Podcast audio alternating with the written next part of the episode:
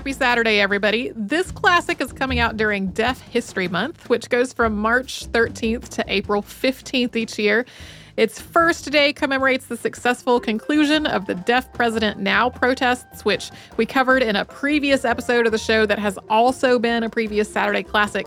And then the last day of Deaf History Month marks the establishment of the American School for the Deaf, which was the first permanent school for the deaf in the United States. So, today we're sharing one of our earlier episodes related to deaf history, which is on Laura Bridgman. She was the first deaf blind person in the U.S. to receive a formal education, and she also came up on our recent Saturday Classic on Charles Dickens. In this 2012 episode, Sarah and Deblina talk about potential future episodes on Helen Keller and Louis Braille, both of whom are still on our ongoing list of topics. So enjoy! Welcome to Stuff You Missed in History Class, a production of iHeartRadio's How Stuff Works.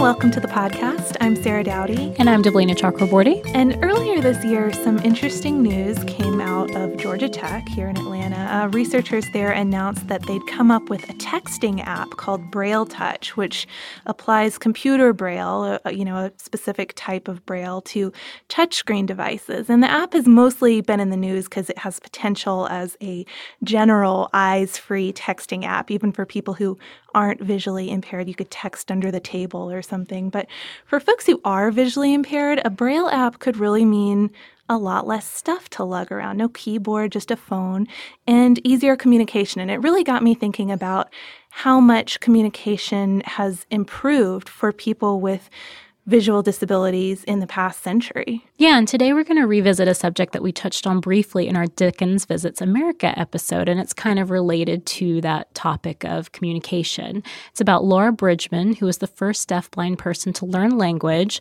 also to communicate with letters and writing, and to be educated. And she didn't use the now ubiquitous Braille system that we just talked about, which was only beginning at the time, but instead she used the manual alphabet to spell out words, and she also read from raised Roman text and uh, to handwrite with a special grid system. So Bridgman was about 50 years older than the more famous Helen Keller. But if you remember from that earlier episode, their stories are really closely connected, aside from the fact that young Helen Keller annoyed Bridgman by stepping on her foot when the two of them met. Um, but while Keller really became a champion of disability rights and an international figure, you know, somebody who's internationally famous, Bridgman was on the earlier end of the disability rights story. And in fact, when she started school in the 1830s, people were just starting to believe blind people could be educated. So the idea of educating a deaf blind person, this deaf blind girl, seemed completely impossible. Yeah, so we're going to tell you a little bit about her early story and the challenges that she had to face before we get to that story of her learning. Laura Dewey Bridgman was born December 21st, 1829, near Hanover, New Hampshire. Her parents, Daniel and Harmony, had a farm, and Laura was their third daughter. She was a pretty baby with bright blue eyes, but she was really sickly. At 20 months, she finally started getting bigger and lively. She was chatty and seemed very smart. But at 24 months, she and her two older sisters came down with scarlet fever. Her two sisters died, but for Laura, the fever went on for weeks after that. And when she finally started to get better, she was blind in one eye, nearly blind in the other, deaf, and she had very little of her senses of smell and taste left. Her vision in her non blind eye was destroyed when she walked into the spindle of her mother's spinning wheel.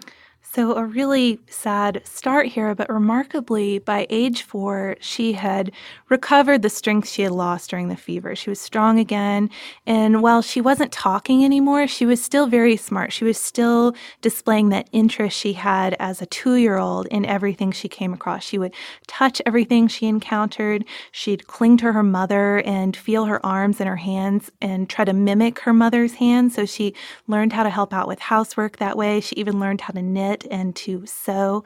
And from a workman on her family farm, Asa Tenney, who himself had some impairments that made speech difficult for him, she did pick up some ability to communicate, or at least communicate uh, more fully with her family. She he had a way of sort of understanding what she was going through and helped her perfect this basic sort of sign language. And so each family member had a name sign that they could respond to. And a pat on her head meant yes or okay. A pat on her back meant no. She had a way of expressing really basic needs, at least.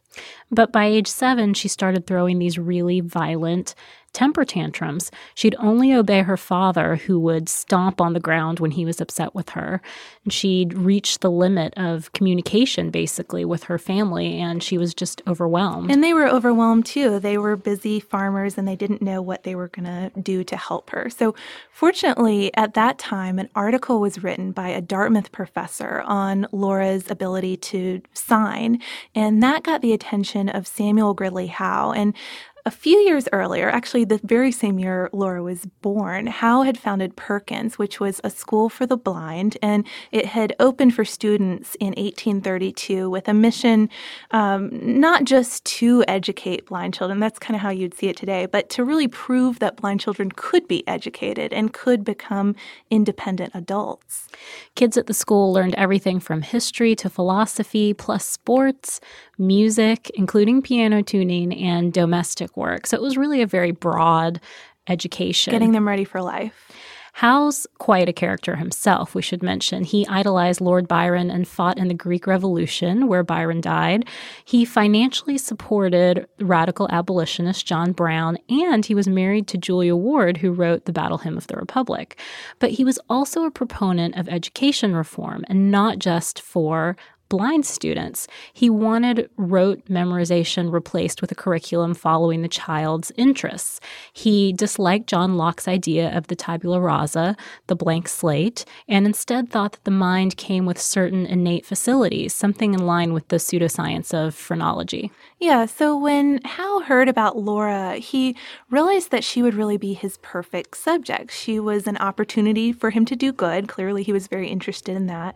She was excellent PR for his school, and she'd be a, a way for him to test his theories on the mind, and probably most importantly, a challenge for him. At this point, he he was doing so successfully with his school. He wanted a challenge. So Laura's parents met with Howe, and they agreed to send her to Perkins and Laura arrived there in October 1837 when she was just shy of eight years old. She just got a little bit of time to settle into her new surroundings. She was obviously very scared, very disoriented, but Howe gave her two weeks to get used to the new world.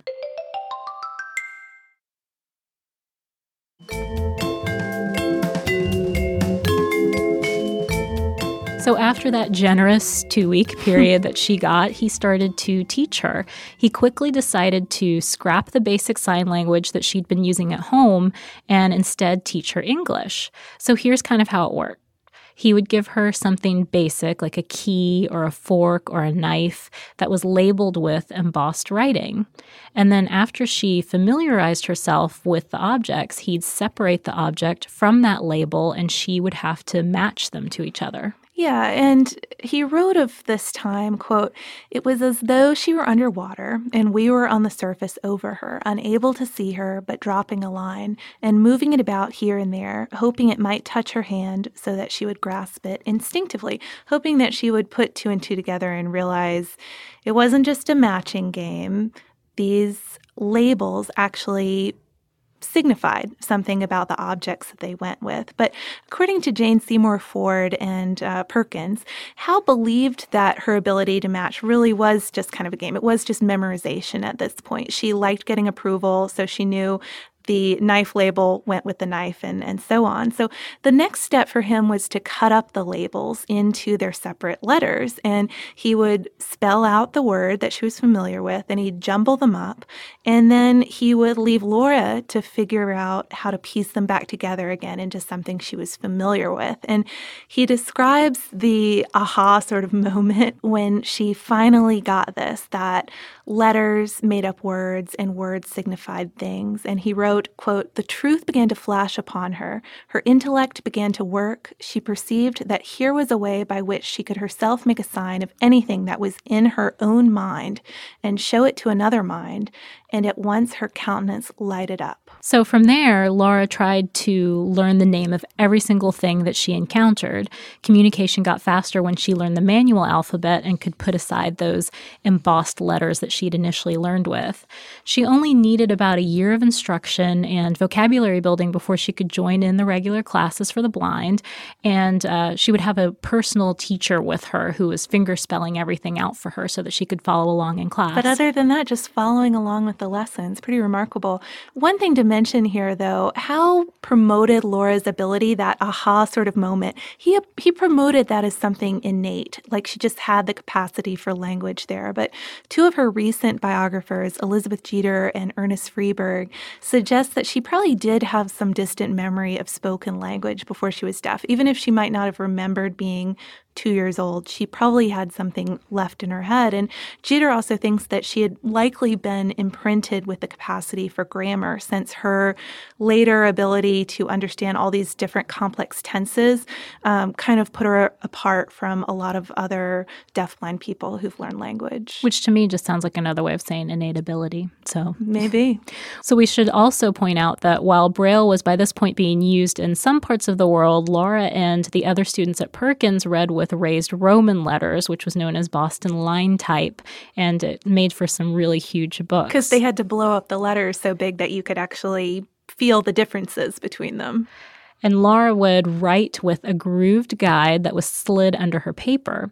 So you'd write a letter in one of the grooves, cover it, and then move on to the next letter. And it was called square handwriting because it has this very strange sort of square look to it. You can uh, you can see letters that Laura herself wrote, and it is a very unusual looking hand, but pretty remarkable. It sounds really time consuming. It does, but apparently she was a voracious letter writer, so she must have gotten pretty fast at it. And while she studied reading, writing, and geography, and algebra and geometry, and all the other subjects in the classroom, she would pepper her teachers with questions at the same time outside of the classroom. Things like, why don't flies have names? Why can't we sail to the sun in boats? If I eat fish hooks, could I be dead? she I mean, burning questions. yes. And she flourished socially too. She could recognize people that she hadn't seen in a long time by feeling their faces. She made distinct noises for friends, which were kind of like individual names that people could recognize, other people. Mm-hmm. And Howe describes this sort of girlish social um, butterfly behavior that Laura had um, in a passage I really liked. He said, quote, when Laura is walking through a passageway with her hands spread before her, she notes instantly everyone she meets and passes them with a sign of recognition. But if it be a girl of her own age, and especially if one of her favorites, there is instantly a bright smile of recognition, an intertwining of arms, a grasping of hands, and a swift telegraphing upon the tiny fingers. So I think that really conveys how happy she was to finally be able to communicate with people and say what was on her mind and hear what was going on in the world.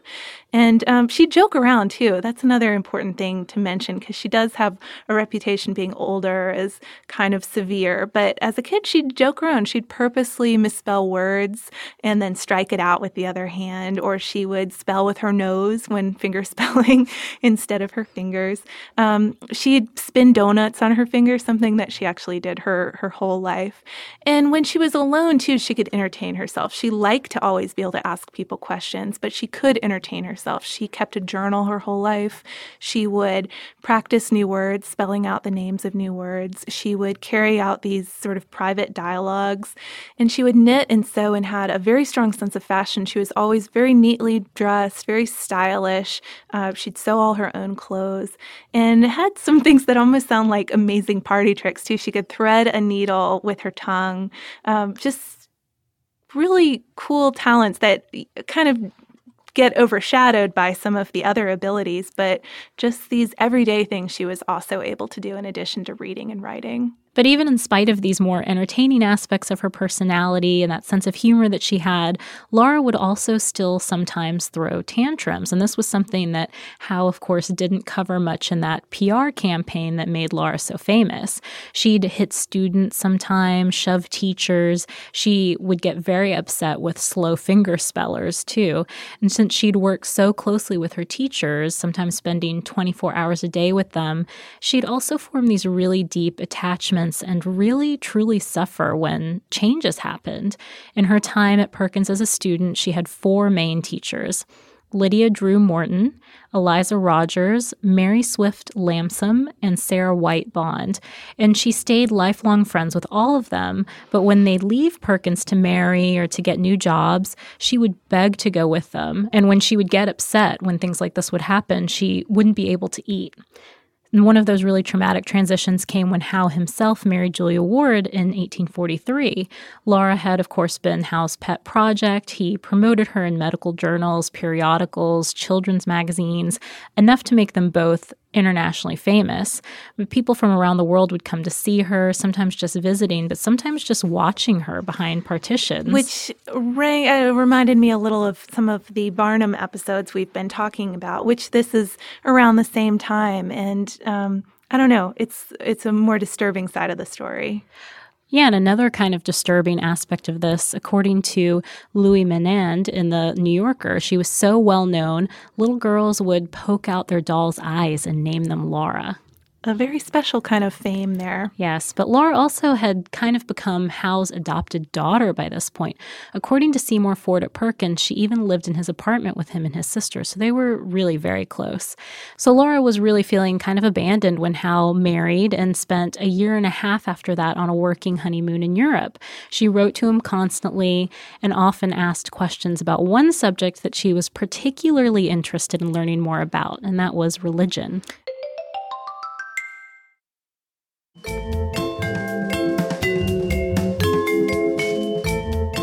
So, Howe had always planned to include religion in his process of educating Laura, but he had kind of strange ideas about it. You normally think of a religious education starting as young as possible, but he didn't think she should have any kind of religious instruction until her mid teens, after her physical and intellectual educations were complete, at least to his idea. So he hoped that just as she had shown people possess some sort of natural, innate understanding of language, or at least he believed that, she would also eventually show that people possessed an innate understanding and love of God. That was his hope. So his plan when he came back from his honeymoon was to present her, you know, he had a plan just like his labeling system. He would present her with these everyday miracles instead of everyday items like forks and knives. In this case, it would be something like plants growing from seeds. And he expected that if she were presented with enough of these, ultimately she'd realize, just as she'd realized those the significance of those embossed letters, that there was something divine about these things, something divine about the whole process. And also, according to Menand, he hoped that these innate inclinations and understandings of hers would match up with his own Unitarian beliefs rather than more serious evangelical beliefs. So, to make sure that this plan of education worked, he knew that she needed to have no sort of religious instruction beforehand. So he banned her teachers from discussing religion while he was gone, from answering any kind of questions. And while she was writing him about religion, he himself didn't really answer questions in the letters. So she was left pretty frustrated and wondering what was going on. Yeah, knowing Curious Laura, by this point you can probably guess what happened. She managed to get something out of her teacher, Mary Swift, and she was also secretly visited by a group of evangelicals who pr- were protesting Howe's methods. She was attracted to what they told her, and evangelical religion became a major part of her life from then on. When Howe finally came back, he was disappointed that his plan had been wrecked, and he kind of wrote the whole thing off as a failure. Like, not just the religious education but educating Laura almost. Yeah, he became more distant from her after this. And according to Menand, he even said that her religious education was the greatest disappointment of his life, and it caused him to take back some of the praise he had for the blind in general. So he took a very extreme he took it pretty hard of this. Definitely. But when Laura was about 20 years old, her last and favorite teacher, Sarah White, left to be married. And at this point, especially considering that she and Howe had drifted apart by this point a little bit. Uh, school was going to be over for Laura, so she stayed on at Perkins for a time, but she really found life a lot lonelier and isolated without having a constant companion with her anymore. So it was thought best by everyone that she go home to her family farm. But That didn't really work out either. The family was too busy running the farm, doing their everyday things that they did. And um, they didn't have time for the 24 hour companionship and the constant questions that she was used to. And so she started to get depressed. She started to get sick. And Howe eventually got worried enough to loop in Dorothea Dix, who we've talked about on an earlier podcast, um, who was also a friend of Laura's, to help raise some money for a lifetime endowment for her to live at Perkins as long as she wanted to. She ended up staying there for the rest of her life, returning to her family farm only for summers.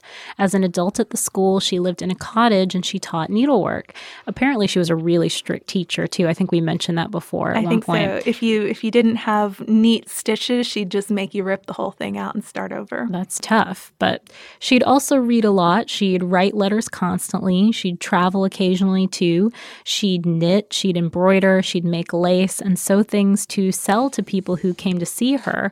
Often she would include an attached autograph with that. And she liked having money of her own. She liked having some money to give to charity and buy presents for her friends. While she was home one summer, she was baptized in a brook near the family farm. And she also convinced the pastor's wife to learn the manual alphabet so that they could communicate. And that way, Laura could get more religious con- instruction. And we mentioned this a little bit when talking about her her sense of humor, but to strangers she did seem less friendly and less pleasant as she grew older. But perhaps that's in part due to all her losses. She got very close to her younger sister on these trips back to the farm, um, and her sister passed away. Howe died in 1876, and just within a year or so after that, two of her teachers died. So at age 59, Laura got sick with erysipelas, which is a streptococcus infection, and died May 24th, 1889. The last word that she spelled out was mother.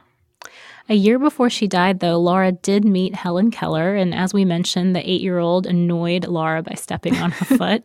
So she was a little too good, rambunctious. yeah, bad first impression. But Keller's parents, who were dealing with the same tantrums that Laura's family had dealt with years earlier, happened to read Dickens' 1842 American Travels, where, if you'll remember from the Dickens podcast, he wrote at length about the then sensational 12-year-old Laura, who was imprisoned in a quote marble cell. He was very poetic in his descriptions of her.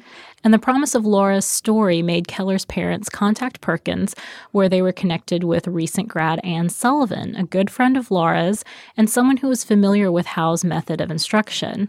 So the famous aha moment in Keller's story came when Sullivan spelled out water on Keller's hand while running water over the other. It's a very famous scene that I think we all probably Miracle learned worker. in grade school. Yep. Exactly. And uh, Keller is so close, or I guess I should say Bridgman is so closely connected with Keller because of that link in her parents and Dickens and all of that. But Keller did always acknowledge Bridgman's earlier education and its effect on her own life. But Laura's story is maybe best summed up with something that she said as a child when her teacher was explaining to her that while most people had five senses, she just had three senses. And according to Crista DeLuzio in American 19th Century History, Laura thought about this for a moment and then she answered her teacher that no, she actually had one more sense than that. She had the sense of touch, she had taste, smell, and then a fourth sense, which she called think.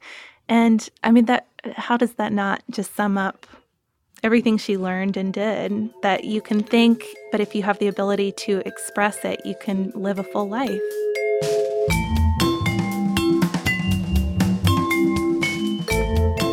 Thank you so much for joining us on this Saturday. If you have heard an email address or a Facebook URL or something similar over the course of today's episode, since it is from the archive, that might be out of date now. You can email us at historypodcast at howstuffworks.com. And you can find us all over social media at Missed in History. And you can subscribe to our show on Apple Podcasts, Google Podcasts, the iHeartRadio app, and wherever else you listen to podcasts. Stuff You Missed in History Class is a production of iHeartRadio's How Stuff Works. For more podcasts from iHeartRadio, visit the iHeartRadio app, Apple Podcasts, or wherever you listen to your favorite shows.